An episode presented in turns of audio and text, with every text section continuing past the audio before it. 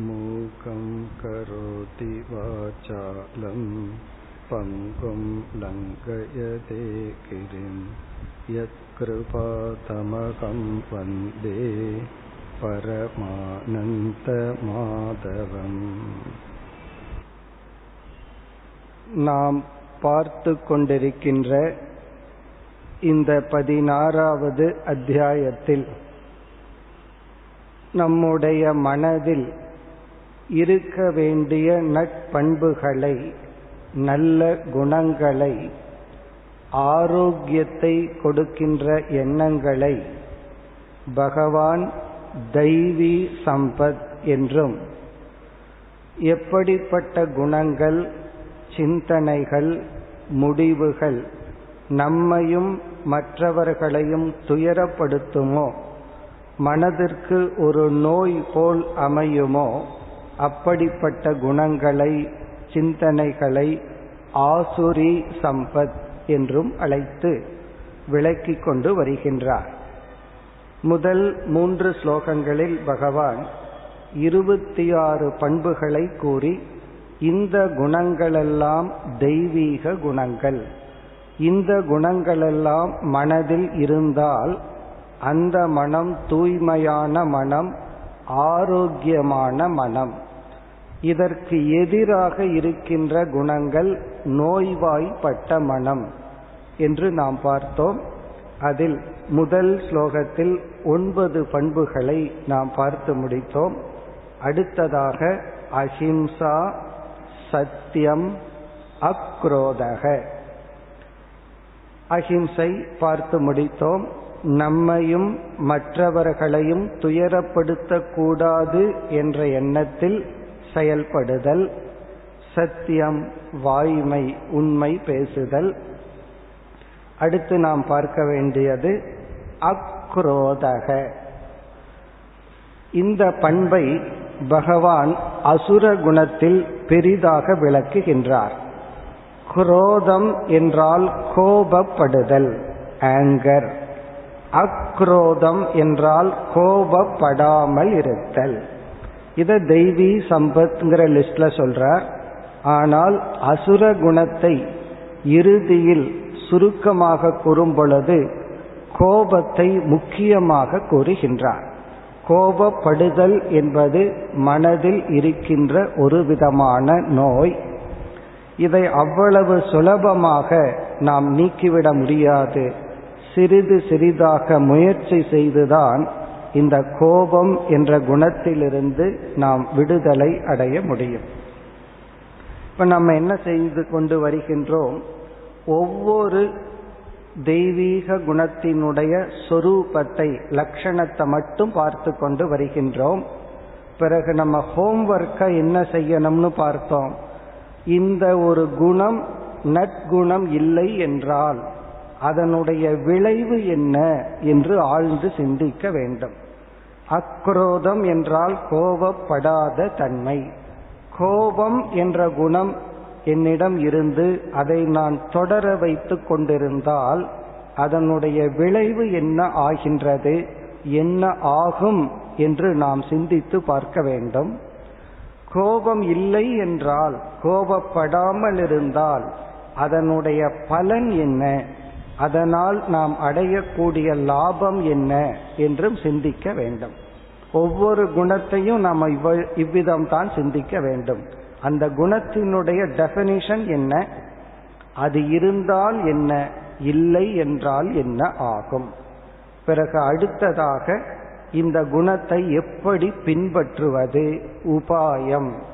அதை நாம் சிந்தித்து அவரவர்கள் அவரவர்களுக்கு தகுந்த உபாயத்தை எடுத்துக்கொண்டு இந்த குணங்களை நாம் அடைய வேண்டும். பல தீய குணங்களை நம்மிடத்தில் நாம் கண்டுகொண்டால் நம்மீதே நமக்கு ஒரு வெறுப்பு வரும் ஒரு சலிப்பு வரும் அதை நாம் விரும்ப மாட்டோம். அல்லது மற்றவர்களிடமிருந்து அதை மறைத்து கொள்வோம். யாருமே எனக்கு பொறாமை இருக்குன்னு பெருமையாக சொல்ல மாட்டார்கள். அப்படி ஒரு குணம் இருந்தாலும் அது இல்லாதது போல்தான் காட்டிக் கொள்வார்கள். அப்படி சில தீய குணங்கள் நமக்குள் இருந்தால் அது மற்றவர்களுக்கு தெரியக்கூடாது என்று நாம் மறைத்து வைப்போம் காட்டிக்கொள்ள மாட்டோம். ஆனால் இந்த கோபம் என்ற குணம் நம்மால் மறைத்து வைக்க முடியாத ஒரு குணம். இப்ப பொறாமையோ வேற ஏதாவது தீய குணம் இருந்தா மறைச்சு வச்சுக்கலாம். இந்த கோபம்ங்கிறது அது வெளிக்காட்டிவிடும். இதுல பெரிய வேடிக்கை என்னவென்றால் சிலர் இந்த கோபம் என்கின்ற ஒரு குணத்தை பெருமையாகவும் நினைத்துள்ளார்கள். இது ஏதோ தன்னுடைய ஒரு பர்சனாலிட்டி அதுதான் நான் என்று நினைத்து கொண்டிருக்கின்றார்கள். அதுவே ஒரு தவறான கருத்து. நான் ஒரு கோபக்காரன்னு பெருமையா சொல்வார்கள். யாரு நான் ஒரு பொறாமைக்காரன்னு சொல்ல மாட்டார்கள். காரணம் என்னவென்றால் இந்த கோபம் வந்து மற்றவர்களை பயமுறுத்தி நம்மை கண்டு பயப்படுகின்ற நிலையில் இந்த கோபம் நமக்கு ஒரு விதத்தில் பயன்படுவதாக நினைக்கின்றோம். அதனால இந்த கோபத்தின் மீதே சிலருக்கு வந்து ஒரு வேல்யூ வந்திருக்கு. இந்த கோபம்தான் நம்மை காப்பாற்றுகின்றது.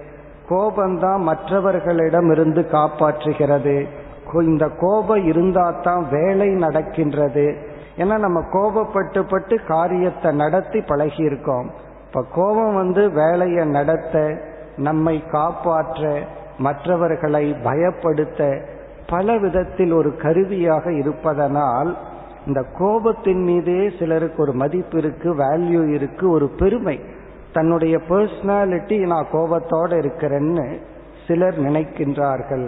அந்த தவறான எண்ணத்தை எல்லாம் நீக்கி இந்த கோபம் என்கின்ற ஒரு குணத்திலிருந்து முயற்சி செய்துதான் சிறிது சிறிதாக நாம் வெளிவர வேண்டும்.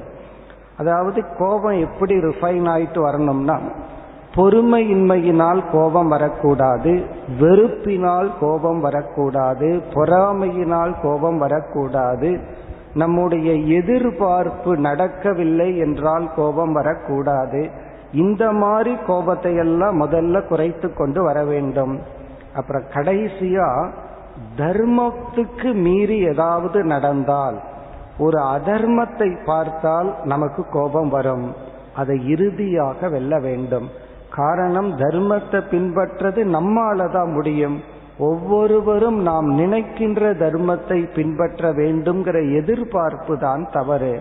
இந்த கோபம் என்ற ஒரு குணம் நம்மிடம் இருப்பதை யாராவது கண்டுகொண்டால் நம்மிடம் இருக்கின்ற மற்ற அத்தனை குணங்களும் அடிபட்டு போகும். அது இரண்டு சொல்வார்கள். கோபம் லோபம் நான் ஷேரிங் இந்த மற்றவங்களுக்கு ஷேர் பண்ற மைண்ட் நம்மிடத்தில் இல்லை என்றால் அதை லோபம்னு சொல்றோம். பிறகு கோபம். இந்த இரண்டு குணம் நம்மை நம்முடைய முழு மதிப்பையே இழக்க வைக்கும். மற்றவர்கள் நம் முன்னாடி பயந்து கொள்வது போல் நடிக்கலாம். ஆனால் உண்மையில் நம் மீது எந்த மதிப்பையும் கோபம் லோபம் என்ற குணம் கொடுக்காது. ஆகவே பகவான் வந்து அங்கேயும் சொல்லி இங்கேயும் சொல்றார். இனிமேல் அசுர குணத்திலும் அசுர குணத்தை கடைசியில மூன்றா சொல்லுவார். அதுல கோபத்தையும் சொல்ல போறார். இங்கு வந்து கோபப்படாமல் இருத்தல் தெய்வீக குணம் ஆரோக்கியமான மனம் என்று கூறுகின்றார். இனி நாம் அடுத்த வேல்யூ அடுத்த பண்புக்கு செல்லலாம். அடுத்தது வந்து தியாகக. அக்ரோதகங்கிறது பனிரெண்டாவது வேல்யூ பதிமூன்றாவது வந்து தியாகக. தியாகம். இப்ப இந்த வார்த்தைக்கு நமக்கு அர்த்தம் தெரியும். தியாகம். தானம் என்பது நமக்கு எவ்வளவு தேவையோ அதை வைத்துக்கொண்டு அதற்கு மேல் இருப்பதை மற்றவர்களிடம் பகிர்ந்து கொண்டால் அது தானம். தியாகம் என்றால் எந்த ஒன்று எந்த நேரத்தில் நமக்கு தேவையோ அந்த தேவையையே விட்டு கொடுத்து மற்றவர்களிடம் பகிர்ந்து கொள்ளுதல் தியாகம். இப்ப தானத்துக்கும் தியாகத்துக்கும் உள்ள வேற்றுமை நம்முடைய தேவையை பூர்த்தி செய்துவிட்டு நமக்கு வேணுங்கிறதையெல்லாம் நடத்தி கொண்டு மற்றவர்களுக்கு கொடுத்தால் தானம். நமக்கு எது தேவையோ அதையே விட்டு கொடுத்து மற்றவர்களுக்கு கொடுத்தால் அது தியாகம். இந்த தியாகம்ங்கிற ஒரு குணத்துல வந்து எதை நான் மதிக்கின்றேனோ எதுல எனக்கு வேல்யூ இருக்கோ அதை கொடுத்தா தான் அது தியாகம். எனக்கு வேண்டாதது எக்ஸ்ட்ரா இருக்கிறது விரும்பாததை மற்றவனுக்கு தேவை இருந்து அதை கொடுத்தா அது தானம். எங்கிட்ட ஒரு பொருள் இருக்கு அது எனக்கு தேவையில்லை அது அதனுடைய நீடி அந்த நேரத்தில் எனக்கு இல்லை.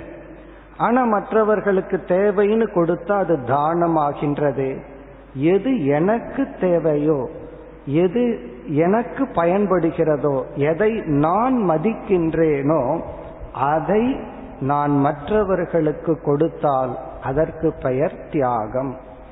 இந்த தியாகம் என்ற சிந்தனை செயலில் இரண்டு எதிர்மறையான உணர்வுகளை நாம் அனுபவிப்போம். கான்ட்ரடிக்டரி உணர்வுகள்.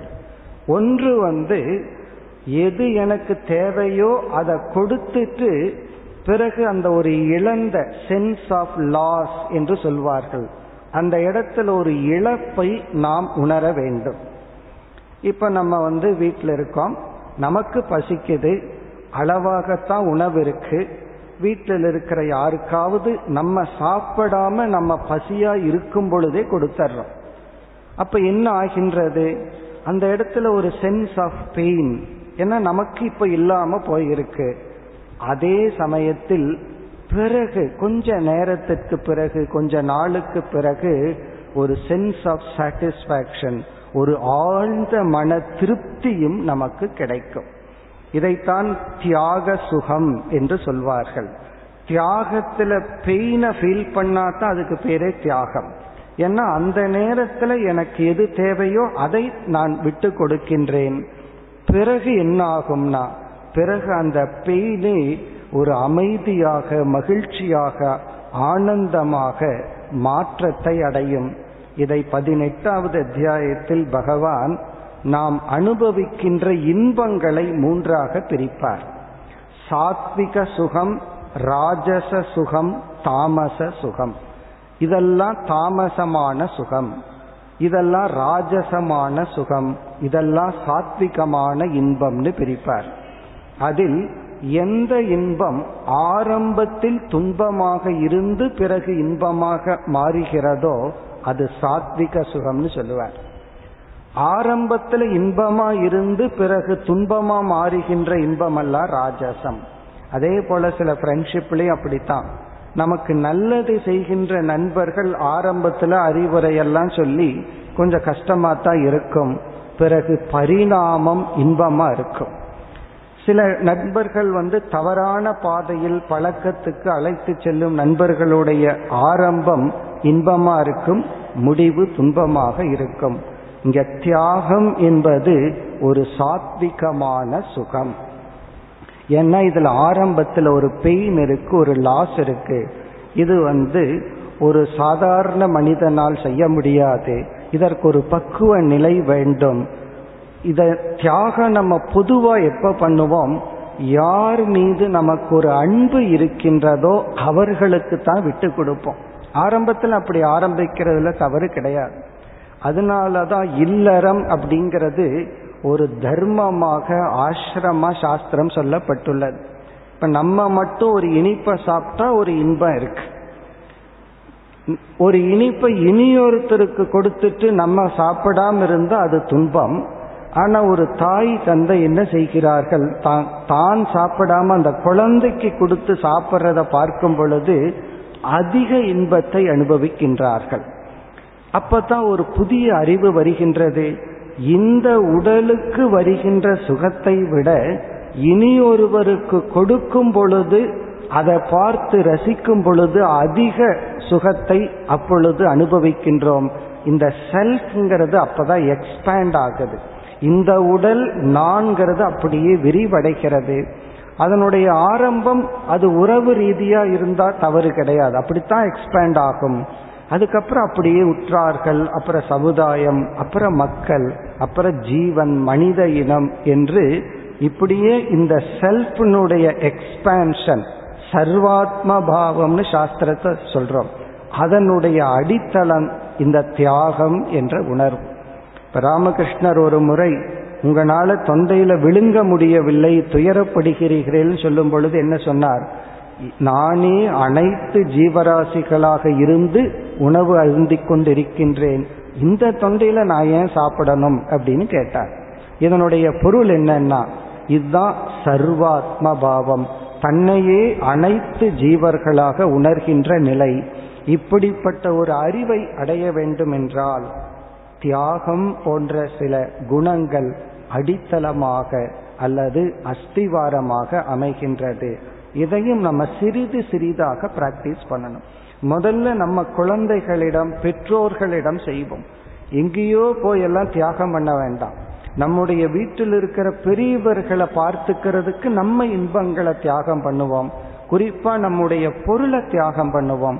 அவர்களுக்கு உடல்நிலை சரியில்லை என்றால் நம்ம பொருள்களை கொஞ்சம் செலவு செய்வோம். இப்படி தியாகத்தை வீட்டில் ஆரம்பிச்சு அப்படியே எக்ஸ்டென்ஷன் எக்ஸ்பேண்ட் ஆகணும். இது ஒரு முக்கியமான மேலான குணம். இந்த குணங்கள் எல்லாம் வரும்பொழுதுதான் ஒரு மனிதன் வந்து அதற்கு மேலான இன்பத்தை அனுபவிக்கின்றான். மனிதனுக்கு இருக்கின்ற கீழான இன்பத்திலிருந்து அதிக சுகத்திற்கு செல்கின்றான். ஆகவே பகவான் வந்து தியாகம் என்பதை ஒரு தெய்வீக குணமாக வர்ணிக்கின்றார். இது வந்து நாம் பார்த்து வருகின்ற வரிசையில் பதிமூன்றாவது குணம். அடுத்தது பதினான்காவது வேல்யூ தியாக சாந்திகி சாந்திகி என்றால் இங்கு மன கட்டுப்பாடு மன ஒருமுகப்பாடு மனதை அமைதிப்படுத்துதல். இதை நம்ம வந்து சாஸ்திரத்துல சமக என்று கூறுகின்றோம். சமக என்றால் மனதை அமைதிப்படுத்துதல் கட்டுப்படுத்துதல். இங்க மனதை கட்டுப்படுத்துதல் என்றால் இந்திரியங்கள் வழியாக சில காட்சிகள் சப்தங்கள் சில வார்த்தைகள் இவைகளெல்லாம் சென்று நம்முடைய மனதுக்கு பாதிப்பு வரும் என்றால் அவைகளை நிறுத்தி வைத்தலத்தான் நாம் தமகன்னு பார்த்தோம். ஆனால் புலன்கள் வழியா நல்லதை கொடுக்கிறோம் அல்லது எதையும் கொடுக்காத பொழுதும் நமக்கு ஏற்பட்ட அனுபவங்களினுடைய பதிவு சித்தத்தில் இருக்கின்றது. அதை மனம் எடுத்துக்கொண்டு தேவையில்லாத விஷயத்தை சிந்தித்து சிந்தித்து மனம் ஒரு குணத்தை உருவாக்குகின்றது. இந்த பல குணங்கள் எல்லாம் மனதே உருவாக்குகின்ற குணங்கள். பல பர்சனாலிட்டி நம்ம மனசே நமக்குள் உருவாக்குவது. இப்போ ஒருவர் வந்து ஒரு முறை நம்ம ஏமாற்றிட்டு போயிருக்கலாம் திட்டிட்டு போயிருக்கலாம். இந்த மனசு வந்து என்ன செய்கின்றது?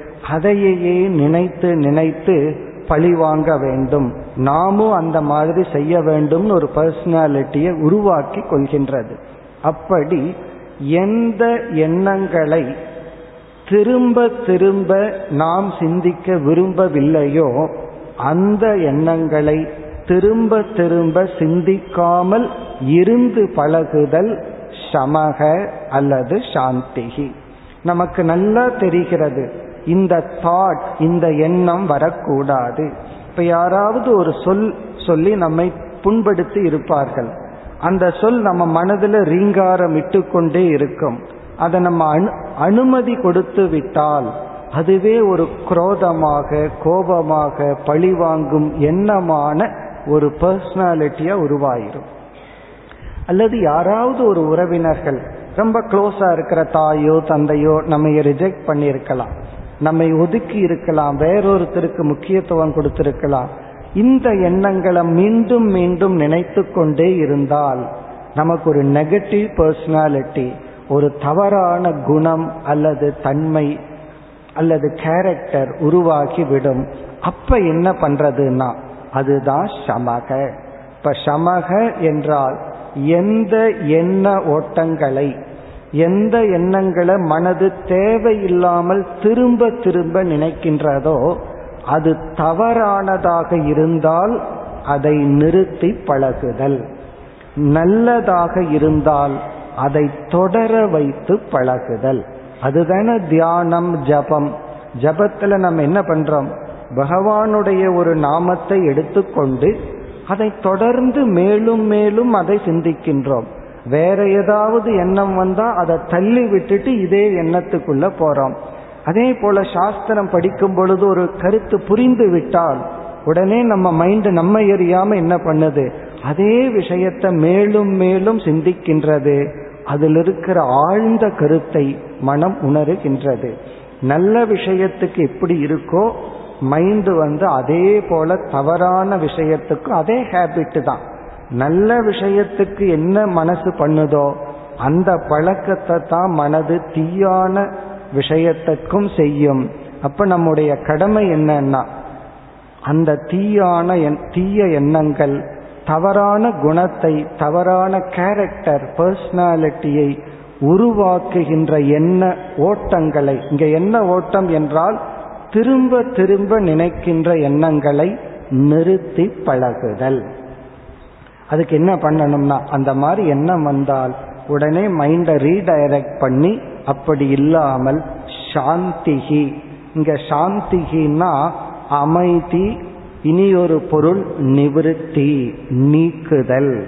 சாந்திக்கு நீக்குதல் ஒரு பொருள் இருக்கு. அதனாலதான் மூன்று முறை சாந்தி சொல்லும் பொழுது அனைத்து தடைகளும் நீங்கட்டும் நீங்கட்டும் என்பது அங்கு பொருள். இவ்விதம் சாந்திகி என்றால் மனதை அமைதிப்படுத்துதல். எந்த திரும்ப திரும்ப வரும் எண்ண ஓட்டங்கள்? நம்முடைய நமக்கு ஒரு தவறான குணத்தை அசுர குணத்தை உருவாக்குமோ? அது மனதே உருவாக்கி கொள்ளும். அந்த குணத்திலிருந்து நம்மை பாதுகாத்து கொள்ளுதல். இது மனதே மனதை பாதுகாக்கின்ற ஒரு செயல். இது வந்து சாந்திகி பதி நான்காவது குணம். இனி அடுத்ததாக பகவான் கூறுவது அபைசுனம் அபைசுனம் இதையும் பகவான் வந்து அசுர சம்பத்தில் இருக்கிறதையே இங்கு கூறுகின்றார். பைசுணம் அப்படிங்கிறது ஒரு அசுர குணம் அசுரத்தன்மையான கேரக்டர் அபைசுணம் அப்படிங்கிறது அந்த தன்மை இல்லாதது தெய்வீக குணம். இந்த பாசிட்டிவா மட்டும் பகவான் இங்கு சொல்லாமல் இந்த அசுரத்தனமான சில குணங்கள் அதைத்தான் நோய்வாய்ப்பட்ட மனம்னு சொன்னோம். அதையே இங்கு சொல்லி அதுக்கு ஆப்போசிட்டா சொல்லி அது தெய்வீக குணம்னு சொல்றார். இந்த பைசுணம் என்றால் இதை வந்து பலர் தெரியாமல் இயற்கையாக செய்து கொண்டிருக்கின்ற ஒரு தவறான குணம் அல்லது ஹேபிட் அல்லது பழக்கம். பைசுணம் என்பது ஒருவரை பற்றி மற்றவரை மற்றவரை பற்றி ஒருவரிடம் தவறான கருத்துக்களை கூறுதல். இப்போ ஒருத்தர் இருக்கார் அவருக்கு வந்து இனியொருத்தர் மீது ஒரு நல்ல ஒப்பீனியன் இருக்குன்னு வச்சுக்கோமே. நம்ம போய் என்ன பண்றது? அதை அவரிடத்துல உடைச்சு விடுறது. நீ அவனை நல்லவன்னு நினைக்கிற அப்படி அல்ல. அவனிடத்துல இவ்வளவு பலகீனம் இருக்கு இவ்வளவு தவறுகள் இருக்குன்னு சொல்லி ஒருவரை பற்றி ஒருவர் உயர்ந்த எண்ணத்தில் இருந்தால் அவருடைய பலகீனங்களை மட்டும் கொஞ்சம் மேக்னிஃபை பண்ணி அதிகமாக பேசி அவரை பற்றி உள்ள நல்ல எண்ணத்தை கெடுத்து விடுதல். கேரக்டர் அசாசினேஷன் என்று சொல்வார்கள். ஒருத்தருடைய குணத்தை நாசம் செய்தல்.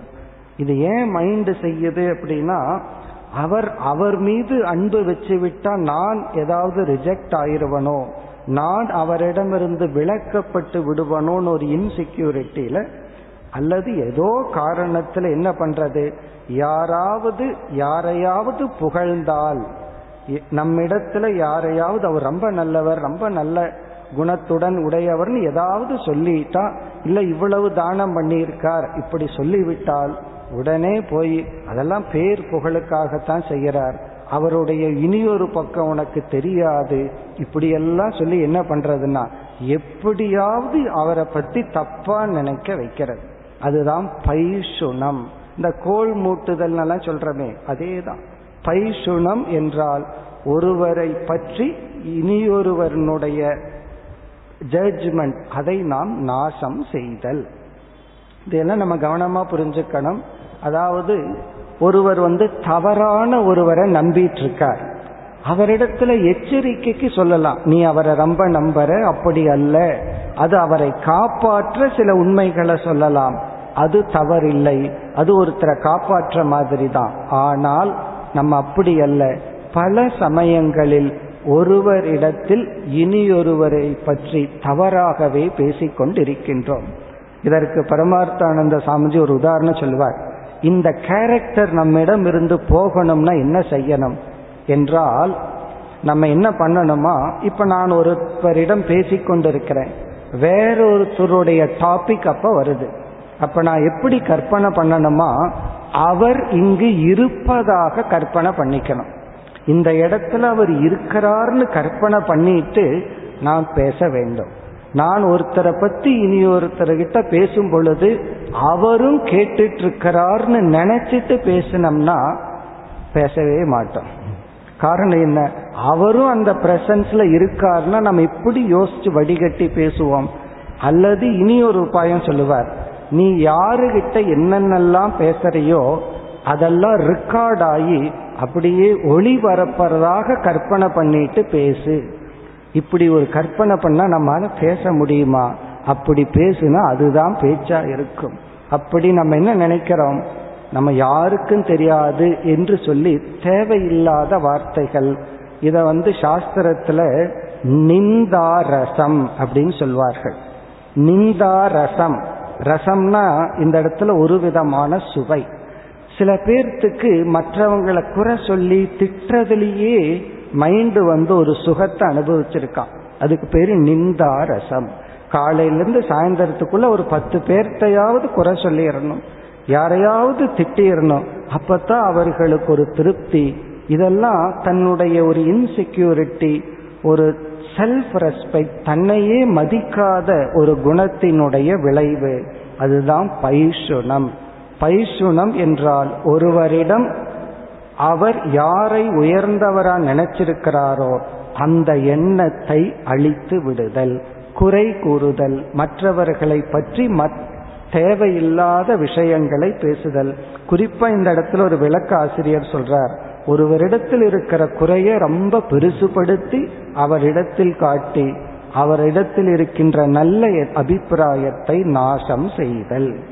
இதெல்லாம் நம்ம பண்ணலேன்னு நினைச்சிட்டு இருப்போம் நம்ம என்ன பேசிட்டு இருக்கிறோம் அப்படிங்கறத ஒரு கணக்கெடுத்து பார்த்தா இதெல்லாம் நாம் செய்து கொண்டிருப்போம். அது செய்யாமல் இருத்தல். அபைசுணம் அது நட்பண்பு. ஆரோக்கியமான மனம். இல்ல நம்ம பைசுணத்துடன் இருந்தால் அது வந்து அசுர குணம் அல்லது நோய்வாய்ப்பட்ட மனம். ஆரோக்கிய மனம் அல்ல. இனி நம்ம அடுத்த வேல்யூ அடுத்தது வந்து பதினாறு. தயா பூதேஷு. தயா பூதேஷு.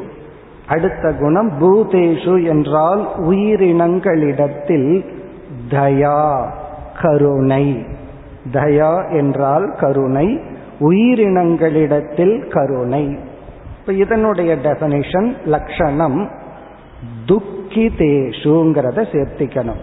உயிரினங்களிடத்தில் கருணைன்னு சொன்னா எல்லா உயிரினங்களிடத்துல கருணையோடு இருக்கணுங்கிறது அர்த்தம் அல்ல யாராவது துயரப்பட்டால் துயரத்தை நாம் பார்க்கும் பொழுது அந்த துயரத்தை பார்த்தவுடன் நம்ம மனதில் வர வேண்டிய உணர்வு அன்பு கருணை.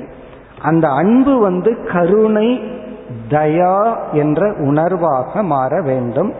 இதுக்கு வந்து சமஸ்கிருதத்தில் கிருபா கயா தயா கருணா என்றெல்லாம் சொற்கள் உள்ளது. தயா என்றால் கருணை. எப்பொழுதுனா ஒருவர் ஒரு கஷ்டப்பட்டால் ஒருவர் கஷ்டப்படுறத பார்த்தவுடன் நம்ம மனசுல உதிக்க வேண்டிய உணர்வு வந்து கருணை. இது தெய்வீக குணம். அசுர குணம் என்னன்னா ஒருத்தர் கஷ்டப்படுறத பார்த்த உடனே அவனுக்கு அப்படித்தான் வேணும் அவனுக்கு இன்னும் வேணும் இப்படியெல்லாம் சொல்லி உடனே கர்மா தீரைய கொடுந்து வந்து அவன் எத்தனை பாவம் பண்ணி இருக்கான் அவன் இப்படி அனுபவிக்கணும்னு சொல்லி இனியொருத்தருடைய கஷ்டத்தை பார்த்து இந்த மகிழ்கின்ற மனம் இருக்கே. அது நோய்வாய்ப்பட்ட மனம். இனி ஒருத்தர் கஷ்டப்படுறாங்கன்னா பகைவனா இருந்தாலும் சில பேர் சொல்லுவார்கள் சில பேர்த்துக்கு சில நோய் வந்துட்டா ரொம்ப கஷ்டப்படும் போது என்னுடைய பகைவனுக்கு கூட இந்த நோய் வரக்கூடாதுன்னு சொல்லுவார்கள். அதனுடைய அர்த்தம் என்னன்னா ஒருத்தனுக்கு ஒரு கஷ்டத்தை பார்த்தா நம்ம எரியாமல் மனதில் வர வேண்டிய ஒரு ஃபீலிங் உணர்வு வந்து தயா. பூதேஷு தயா. இந்த தயை என்ற உணர்வு எந்த விதத்துல அவர்களுக்கு பயன்படும் அப்படின்னு ஒரு சந்தேகம் வரலாம்.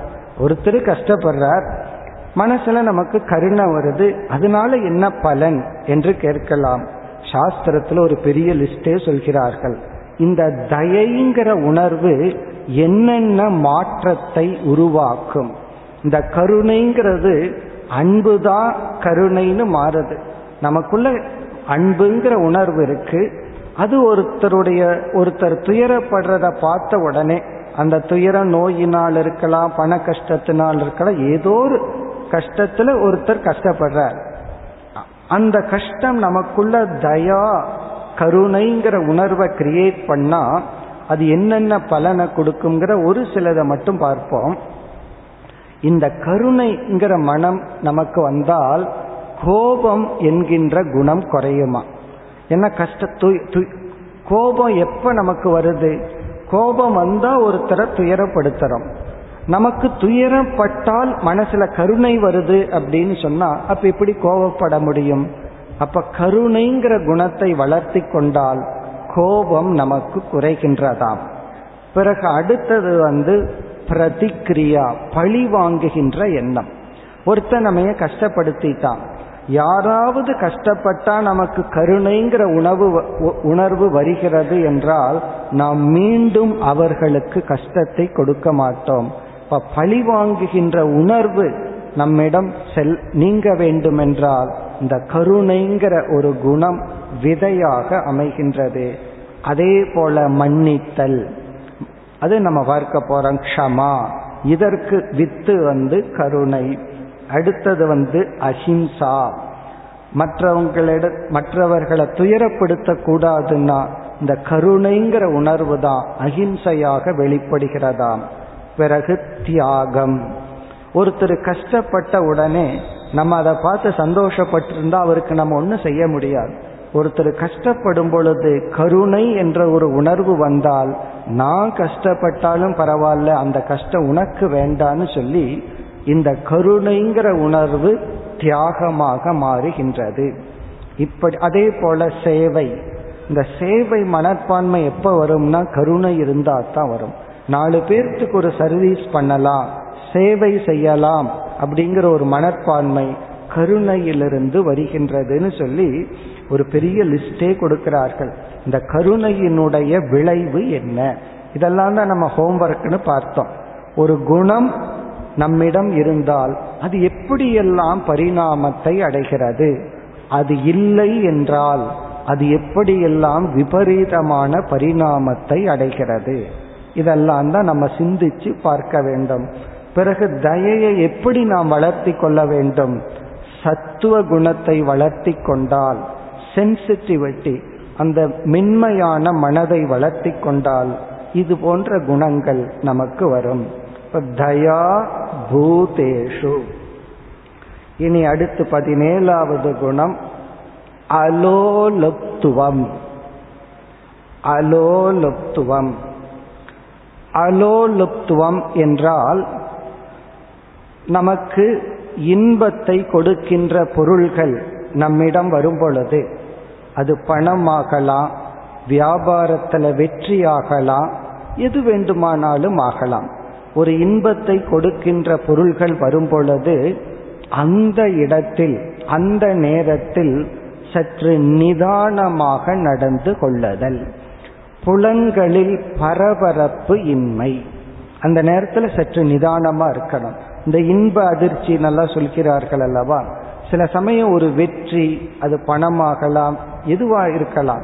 அது வந்தவுடனே அதை தாங்கிக் கொள்ளாமல் நம்முடைய நிலையை நாம் இழந்து விடுதல். ஆங்கிலத்தில் வந்து ஒரு வேல்யூ சொல்வார்கள்.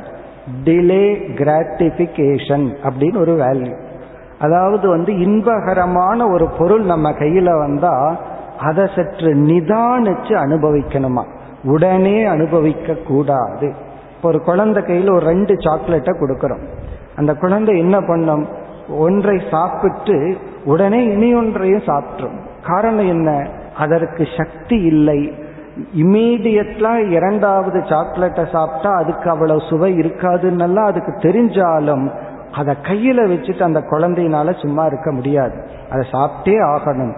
காரணம் என்ன? அந்த பொறுமை இன்மை இது வந்து குழந்தை விஷயத்துல. அதே குழந்தையாத்தான் நம்ம வளர்ந்து கொண்டிருக்கின்றோம். திடீர்னு பணம் வந்தால் அதை எப்படி பயன்படுத்தணும்னு தெரிவதில்லை. இதனுடைய ப்ராப்ளம் தான் அந்த சேவிங்ஸ் ஹேபிட் இல்லாம போறது. வந்தா உடனே அதை காலி பண்ணிடணும். அது வரைக்கும் தூக்கம் வராது. ஏதாவது ஒரு பொருள் நமக்கு வந்தால் அதை அழிச்சதுக்கு அப்புறம்தான் நம்மால அமர முடியும். இது ஒரு விதமான அசுர குணம். இது ஒரு விதமான மன நோய் இது எல்லாத்துக்கும் சில பேர்த்துக்கு பண விஷயத்தில் இருக்கு. சில பேர்த்துக்கு பதவி வந்த உடனே என்னென்னலாம் பண்ணிட முடியுமோ அதை பண்ணிடுறது. அதை டைஜஸ்ட் பண்ணிக்கிறது இல்லை அப்படி ஒரு சக்சஸ் ஒரு வெற்றி ஏதாவது ஒன்று நமக்கு வந்தால் அந்த இடத்துல நிதானமாக இருத்தல். நம்ம பையன் அமெரிக்காவில் இருக்கான்னு வச்சுக்கோமே. அவன் வர்றான். வந்த உடனே கொஞ்ச நேரத்தில் ஒரு பரபரப்பு இருக்கும். ஏன்னா ரொம்ப நாளைக்கு அப்புறம் மீட் பண்றோம். இப்போ அந்த நேரத்தில் அமைதி காத்தல். அப்படி ஏதாவது ஒரு பொருள் ரொம்ப நாளைக்கு அப்புறம் வருது பணம் வருது பதவி வருது புகழ் வருகிறது.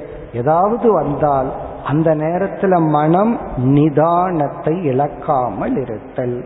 அதான் அலோலுத்துவம். இந்திரியத்தின் அமைதி விஷயேஷு. நமக்கு பிடிச்சது ஒன்று நம்ம பக்கத்தில் இருக்கும் பொழுது அதையும் நம்மையும் அழித்து விடாமல் நிதானமாக இருத்தல். எவ்வளவு நுண்ணியமா பகவான் வந்து குணங்களை வர்ணிக்கின்றார். அப்படி இருந்தால் அது ஆரோக்கியமான மனம். அப்படி இல்லை என்றால் அது மனதில் இருக்கின்ற ஒரு விதமான நோய். நம்ம அசுர சம்பத்தை எப்படி பார்த்தோம்? மனதில் உள்ள நோய்கள் தெய்வீக சம்பத்தை மனதினுடைய ஆரோக்கியம்னு பார்த்தோம். இனி அடுத்ததாக தயா பூதேஷு அலோலுப்துவம் மார்தவம். அடுத்த வேல்யூ வந்து மார்தவம் பதினெட்டாவது. மார்தவம் என்றால் இதையும் பகவான் ஆப்போசிட்டா சொல்ல போறாரு. அது வந்து அசுரத்தன்மை அல்லது நோய்வாய்ப்பட்ட மனம். மார்தவம் என்றால் மென்மையாக மற்றவர்களை நடத்துதல். குறிப்பா ஒருவர் ஒரு தப்பு செய்து விடுகிறார். நமக்கு கீழே வேலை செய்பவர்கள். அதற்கு அதிகமான பனிஷ்மெண்ட் அதிகமாக அவர்களை தண்டிக்காமல் எவ்வளவு தவறு செய்தார்களோ அந்த அளவுக்கு தான் ஒருவருக்கு தண்டனை கொடுக்கணும். ரொம்ப வருஷமா நம்ம கிட்ட பழகி கொண்டிருப்பார்கள். ஒரு சிறிய தவறுக்கு பெரிய தண்டனை கொடுத்தல். அப்படி இல்லாமல் மார்தவம்னா மென்மையாக நடந்து கொள்ளுதல். சொல்லில் செயலில் நடத்தையில். ரொம்ப சாஃப்டா டீல் பண்றது. இது வந்து மற்ற மனிதர்களை மட்டுமல்ல ஈவன் ஆப்ஜெக்ட் பொருள்களையும் கூட. நம்ம ஒரு ஆப்ஜெக்ட் ஒரு எலக்ட்ரானிக் ஆப்ஜெக்ட் நம்ம வாங்கினோம்னா இவர் ஹேண்டில் பண்ற விதத்துல உடனே அது நாசத்தை அடைந்து விடும். அப்படி எல்லாத்தையும் நம்ம சாஃப்டா ஹேண்டில் பண்ணணும். இத பகவான் வந்து அசுர சம்பத்திலையும் சொல்ல போறார். ரொம்ப ஹார்டா ட்ரீட் பண்ணி ரொம்ப குரூரமா நடந்து கொண்டால் கொடுமையாக நடந்து கொண்டால் அது மனதினுடைய பலகீனம். இது வந்து மார்தவம். அடுத்து பத்தொன்பதாவது வேல்யூ ஹ்ரீஹி.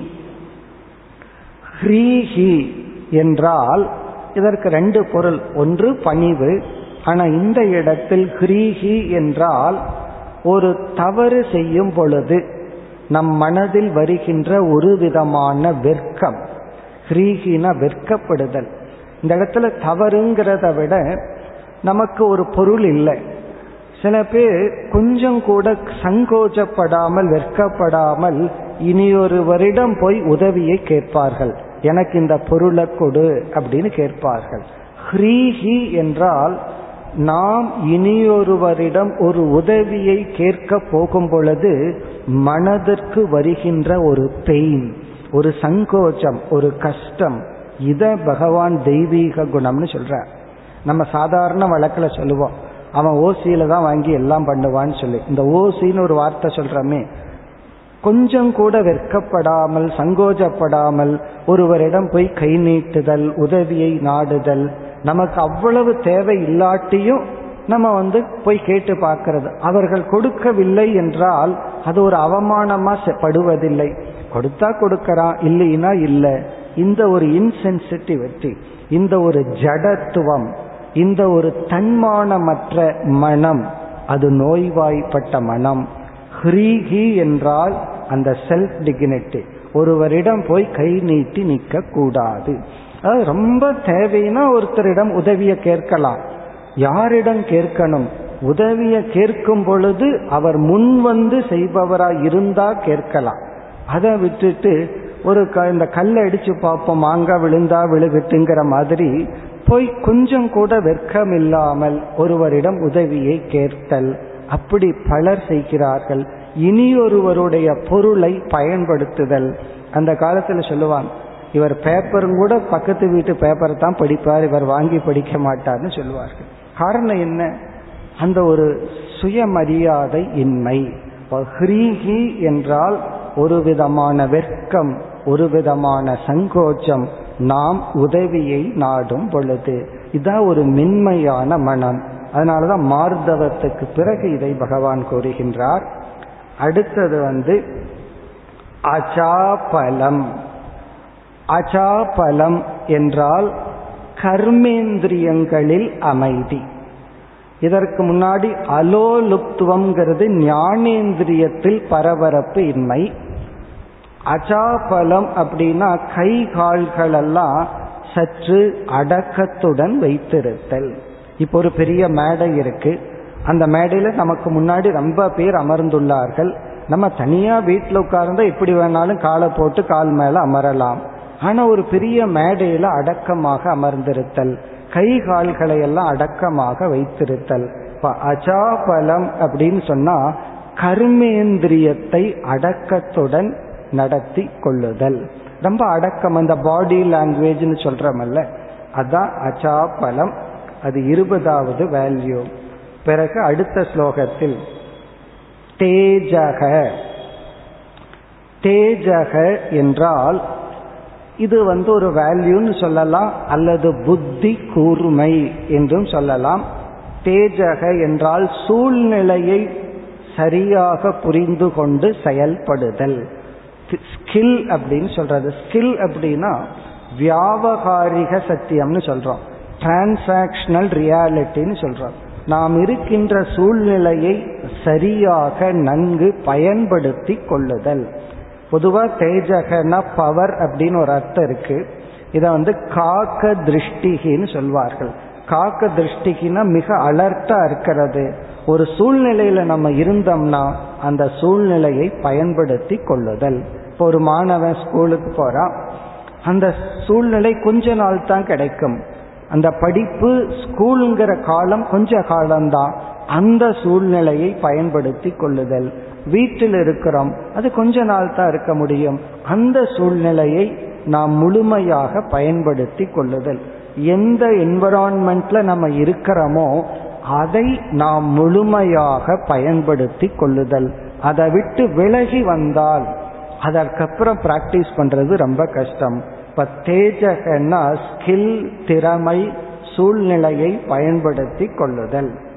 அடுத்து இருபத்தி இரண்டாவது க்ஷமா. இது ஒரு முக்கியமான வேல்யூ க்ஷமாங்கிறதுக்கு பொறுமைன்னு ஒரு அர்த்தம். ஆனா இந்த இடத்துல மன்னித்தல். க்ஷமா என்றால் மன்னித்தல். இதையும் நம்ம ரொம்ப யோசிச்சு இதனுடைய நுணுக்கத்தை தெரிந்து பின்பற்ற வேண்டிய ஒரு வேல்யூ எப்படி வாய்மை உண்மை பேசுதல்ங்கிற வேல்யூவை கவனமா புரிஞ்சுட்டு பின்பற்ற வேண்டுமோ அதே போல மன்னித்தல். பலர் வந்து இந்த மன்னித்தல்ங்கிற குணத்தை பின்பற்றாததற்கு காரணம் அவர்களுக்குள்ளேயே இந்த வேல்யூ வராததுக்கு தடையா இருக்கிறது என்னவென்றால் ஒருவர் ஒரு தவறு செய்து விடுகிறார். நான் அதை மன்னித்து விடுகிறேன். இந்த மன்னிக்கிறதுக்கு எனக்குள்ள எந்த எண்ணம் தடையா இருக்குன்னா நான் மன்னித்து விட்டால் அவருடைய தவறுக்கு அவர் தண்டனை அனுபவிக்காமல் தப்பிக் கொள்கின்றார் அவருடைய தவறினால் நான் கஷ்டப்பட்டுட்டேன். ஒருத்தர் ஏதோ தப்பு பண்ணிட்டார். நான் கஷ்டப்பட்டுட்டேன். இப்ப நான் கஷ்டப்பட்டிருக்கேன். இந்த கஷ்டத்துக்கு பலனை அனுபவிக்காமல் அவர் தப்பிக்கொள்கின்றார். அதனால நான் எப்படி மன்னிப்பேன்? நம்மை அறியாமல் இப்படிப்பட்ட எண்ணம் தான் மன்னிப்புக்கு தடையாக இருக்கின்றது. ஆனா இந்த மன்னிப்பை நம்ம எப்படி புரிந்து கொள்ள வேண்டும் என்றால் நாம ஒருத்தரை மன்னிக்கிறதுனால அவர் செஞ்ச தவறுக்குரிய தண்டனையை அவர் அனுபவிக்காமல் போவதில்லை. அப்படின்னா எதற்கு மன்னிக்கணும்னு கேட்கலாம். நம்ம மன்னிக்கிறதுனால அவர் செஞ்ச பாவத்தை ஏதோ ஒரு விதத்தில் அவர் அனுபவிப்பார். நாம் அவரை மன்னிப்பதனால் முதலில் பயனை அடைபவர் மன்னிப்பவர்தான். மன்னிக்கப்படுபவர் அல்ல. ஏதோ ஒரு ரிலேஷன்ஷிப்புக்குள்ள ஒருத்தருக்கு ஒருத்தருக்கு ஒரு கஷ்டம் வருது. இந்த மன்னித்தல்ங்கிற வேல்யூ யாருக்கோ யாருக்கோ வர்றது கிடையாது.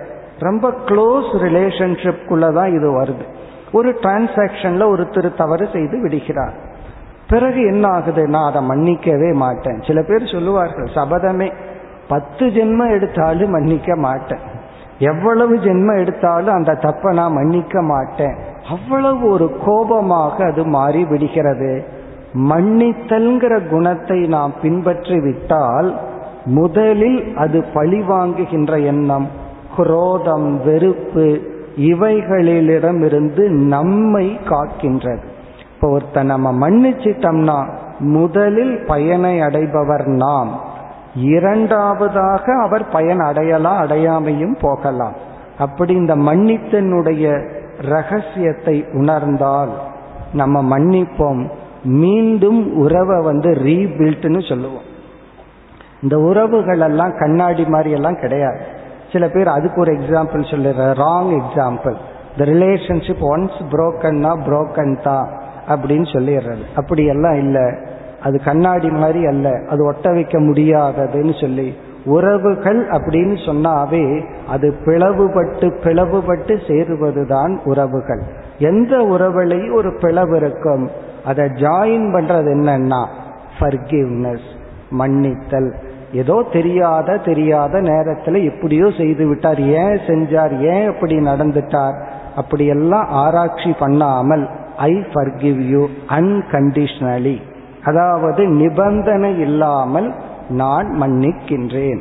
இது ஒரு ஆங்கிள் இனி ஒரு தத்துவவாதி ரொம்ப ஹையஸ்ட் ஆங்கிள் சொல்றார். அவர் என்ன சொல்றாருன்னா மன்னித்தல் அப்படிங்கிறது வந்து உண்மையிலேயே என்ன நீ செய்கிறாய்னா உன்னுடைய தவறை நீ கரெக்ட் பண்றதா மன்னித்தல்னு சொல்ற. நம்ம ஃபர்ஸ்ட் என்ன பதில் சொன்னோம். இனியொருவனுடைய தவறை நீ மன்னிக்கிறதா மன்னித்தல். இவர் வந்து தலகீழா சொல்ற உன்னுடைய தவறை நீ கரெக்ட் பண்றதா மன்னித்தல். அது எப்படி என்றால் ஒருத்தர் ஏதோ ஒரு விதத்துல நம்மை நடந்து கொள்கிறார். அது நமக்கு புண்படுற மாதிரி ஆயிடுச்சு. நமக்கு மனப்பக்குவம் இருந்திருந்தால் அவருடைய செயல் நம்மை புண்படுத்தி இருக்காது. நமக்கு மனப்பக்குவம் இருந்தால் அவருடைய பேச்சு நம்மை புண்படுத்தி இருக்காது. அப்போ நம்முடைய மன பலகீனத்தினாலதான் அவருடைய நடத்தை செயல் பேச்சில நம்ம புண்பட்டிருக்கோம்.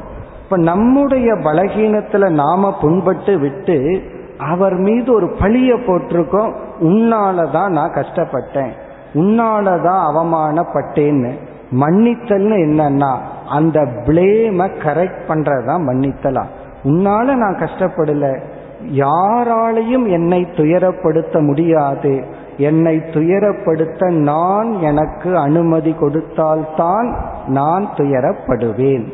அப்படின்னு சொல்லி இந்த ஃபர்கிவ்னஸ் அப்படிங்கிறது நாம் இனியொருவர் மீது ஏற்கனவே சுமத்திய பழியை கரெக்ட் பண்றதுன்னு சொல்றார். இந்த அளவுக்கு நம்ம சிந்திக்காட்டியும் பரவாயில்லை. மன்னித்தல் உறவுகளை சேர்க்கும். இந்த மன்னித்தல்ங்கிற குணம் ஒருத்தனுக்கு இல்லை என்றால் கடைசியில் அவன் வந்து ஒரு பாலைவனத்துல தான் வாழ்வான். அவனை சுற்றி எந்த மனிதர்களும் இருக்க மாட்டார்கள். மீர்னா நாய் வேணா சுற்றி இருக்கும். ஏன்னா அதுக்கு தான் தெரியாது. எவ்வளவு அடிச்சாலும் உதைச்சாலும் சுத்தி இந்த நிக்குமே தவிர ஒருத்தன் மனிதனோடு இணக்கம் வைக்க முடியாது. அவன் தனிமைப்பட்டு விடுவான். இப்ப மன்னித்தல்ங்கிற குணம்தான் மனிதர்களை ஒருவரை ஒருவர் பிணைக்கும். குறிப்பா ரிலேஷன்ஷிப் சில பேர்த்துக்கு அம்மா மேல கோபம் அப்பா மேல கோபம் அவனுக்கு தான் முக்கியத்துவம் கொடுத்தாங்க எனக்கு கொடுக்கல. பிறகு உடன்பிறப்புகள் மீது வெறுப்புகள் பிறகு இன்லாஸ். இப்படியே அந்த உறவுகள் மீது வர்ற அனைத்து பிளவுகளுக்கும் மூல காரணம் மன்னிக்காத குணம். அதனால பகவான் வந்து நீ மன்னித்தல்ங்கிற குணம் உனக்கு இருந்தால் நீ ஒரு கம்ப்ளீட் டோட்டல் ஹியூமன் பீயிங் மனிதனாக இருக்க முடியும். அது வந்து க்ஷமா. அடுத்த வேல்யூ திருதிகி அடுத்தது வந்து திருதிகி திருதி என்றால் உறுதி வில் பவர்.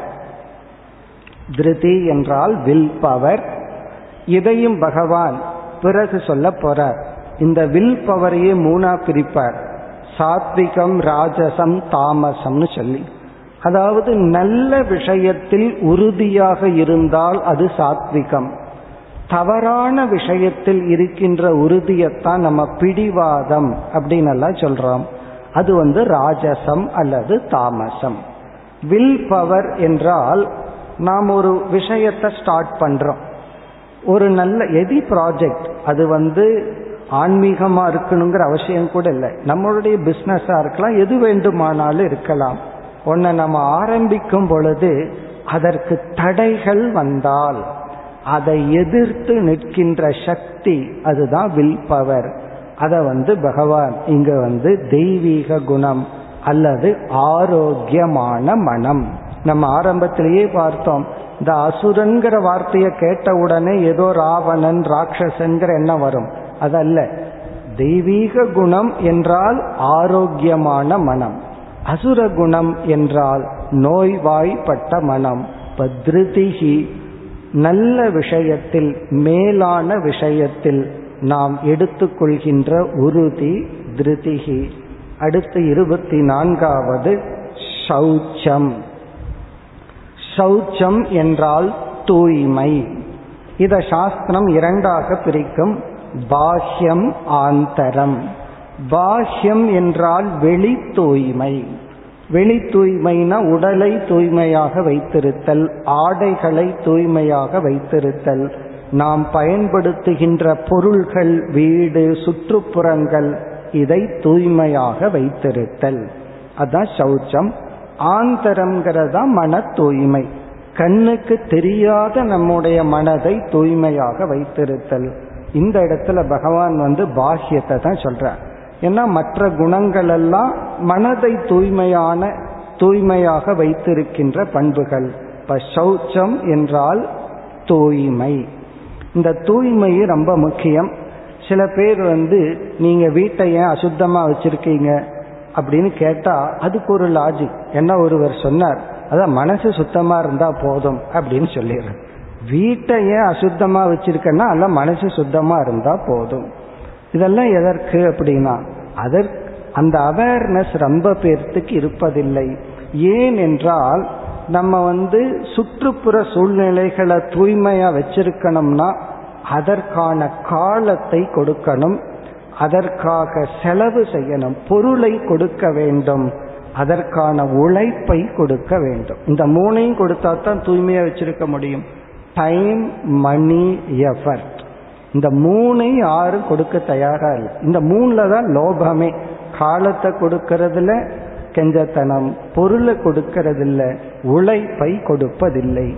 இந்த மூன்றையும் நம்ம தாராளமா கொடுத்தாதான் நம்ம தூய்மையா வச்சிருக்க முடியும். பிறகு அபரிக்கிரகம் தேவையில்லாத பொருளை வாங்கி வச்சிட்டு இருந்தா இந்த மூனை எப்படி கொடுக்க முடியும்? தேவையான அளவு பொருளை வைத்திருந்து காலம் பொருள் உழைப்பு இதை கொடுக்க தயாராக இருந்து தூய்மையாக வைத்திருக்க வேண்டும். அது தெய்வீக குணம். அல்லது அசௌச்சம். பகவான் சொல்ல போறார் அது அசுர குணம். அடுத்து இருபத்தி ஐந்தாவது அத்ரோக அத்ரோகம் துரோகம்ங்கிறது பின்னாடி பகவான் சொல்ல போறார் ஒருவருடைய நம்பிக்கையை அழித்து விடுதல். அத்ரோகம் என்றால் யாராவது நம்மை நம்பினால் அந்த நம்பிக்கைக்கு பாத்திரமாக இருத்தல். அவரை நம்பிட்டேன். கண்டிப்பா அந்த நம்பிக்கைக்கு பாத்திரமா இருப்பார்னு ஒருத்தருடைய மனதுல எண்ணம் வர்ற மாதிரி நடந்து கொண்டால் அதுதான் வாழ்க்கையில நம்ம அடையக்கூடிய பெரிய லட்சியம். அதுதான் பெரிய பேரு. இப்ப அத்ரோக பிறகு இறுதியாக ந அதிமானிதா. ந அதிமானிதா என்றால் கர்வப்படாமல் இருத்தல் அத்ரோக ந அதிமானிதா. அதிமானிதான தன்னையே உயர்வாக நினைத்து கொள்ளாமல் இருத்தல் இப்படி இருபத்தி ஆறு வேல்யூவை மூணே மூணு ஸ்லோகத்துல பகவான் கூறி பவந்தி சம்பதம் தெய்வி அபிஜாதஸ்ய பாரத. ஹே அர்ஜுனா தெய்வீக குணத்துடன் ஆரோக்கியமான மனதுடன் பிறந்தவர்களிடம் இந்த குணங்கள் இருக்கும் என்று சொல்கின்றார். ஆரோக்கியமான மனம் என்பது இந்த குணத்துடன் இருத்தல். இதுதான் முதல் மூன்று ஸ்லோகத்தில் பகவான் கோரி இனி இதற்கு பிறகு வர்றதெல்லாம் ரொம்ப சுலபமான ஸ்லோகங்கள். காரணம் என்னன்னா இதற்கு ஆப்போசிட்டா பகவான் எல்லாத்தையும் சொல்ல போறார். இங்க என்னென்னலாம் சொன்னாரோ அதற்கு எதிராக இருக்கின்ற குணங்கள் எல்லாம் அசுர குணம் அல்லது நோய்வாய்ப்பட்ட குணம். அங்கு என்ன வர்ணிக்கின்றார்னா இந்த அசுர குணத்தை உடையவர்களுடைய வாழ்க்கை எப்படி இருக்கும் கொள்கை எப்படி இருக்கும் அவர்கள் இந்த உலகத்தை எப்படி பார்க்கிறார்கள் இந்த உலகத்தை பத்தி அவர்களுடைய ஜட்ஜ்மெண்ட் எப்படி இருக்கும் இதெல்லாம் சொல்ல போறார். அப்படி சொல்லும் பொழுது அர்ஜுனனுடைய மனதுல ஏதோ ஒரு சோகம் வர்றத பகவான் உணர்ந்தாரா என்னவோ அர்ஜுனனுக்கு ஒரு ஆறுதல் சொல்றார். என்ன ஆறுதல் என்றால் ஒரு மனிதன் பிறக்கும் பொழுதே இப்ப உடல்ல சில நோயோட சிலர் பிறக்கிறார்கள். அல்லது சில பேர் செல்வந்தர்களாக பிறக்கிறார்கள் சில பேர் ஏழையா பிறக்கிறார்கள். பிறகு என்ன ஆகின்றது அந்த ஜென்மத்தில் செய்கின்ற முயற்சியில செல்வந்தர்களாகிறார்கள் அல்லது செல்வந்தனா பிறந்து ஏழையாகிறார்கள் ஆரோக்கியமான உடல்ல பிறந்து ஆரோக்கியத்தை அழித்து விடுகிறார்கள் சில நோயுடன் பிறந்தும் ஆரோக்கியத்தை வளர்த்தி கொள்கிறார்கள். அதே போல பகவான் சொல்றார் ஒவ்வொரு ஜீவனும் பிறக்கும் பொழுதே அவர்களுடைய பாப புண்ணியத்தின் அடிப்படையில் ஒரு விதமான மனதுடன் பிறக்கின்றார்கள். சில கேரக்டரோட தான் நம்ம பிறக்கிறோமா? பிறகு இந்த ஜென்மத்தில் நாம் செய்கின்ற தவத்தின் அடிப்படையில் அந்த குணத்தை நாம் மாற்றுகின்றோம். சிலதெல்லாம் பேசிக்கா நல்ல குணத்துடன் பிறந்து இந்த ஜென்மத்தில் மனதை அழித்து கொள்ளலாம். அல்லது சிலதெல்லாம் நமக்கு கேரக்டர் கொஞ்சம் மோசமா இருந்தாலும் இந்த ஜென்மத்தில் செய்கின்ற முயற்சியினால் நாம் ஆரோக்கியமான மனதை அடையலாம் என்று சொல்லி இந்த மனித இனத்தில் எல்லாரிடத்திலும் நல்ல குணம் தீய குணம் இருக்கின்றது. அவர்கள் இந்த ஜென்மத்தில் செய்கின்ற முயற்சியின் அடிப்படையில் அவர்கள் மனதை ஆரோக்கியமாக்கலாம் மனதை நோய்வாய்ப்படுத்தலாம். இதனுடைய பலன் என்னன்னு ஆரம்பத்திலேயே பார்த்துட்டோம். இவ்விதம் கூறி பிறகு இந்த அத்தியாயம் முழுவதும் அசுரத்தன்மைகளை வர்ணிக்கின்றார். நாம் அடுத்த வகுப்பில் அந்த அசுர குணங்களை ஆராய்வோம். ஓம் பூர்ணமத பூர்ணமிதம் பூர்ணாத் பூர்ணமுதச்சதே.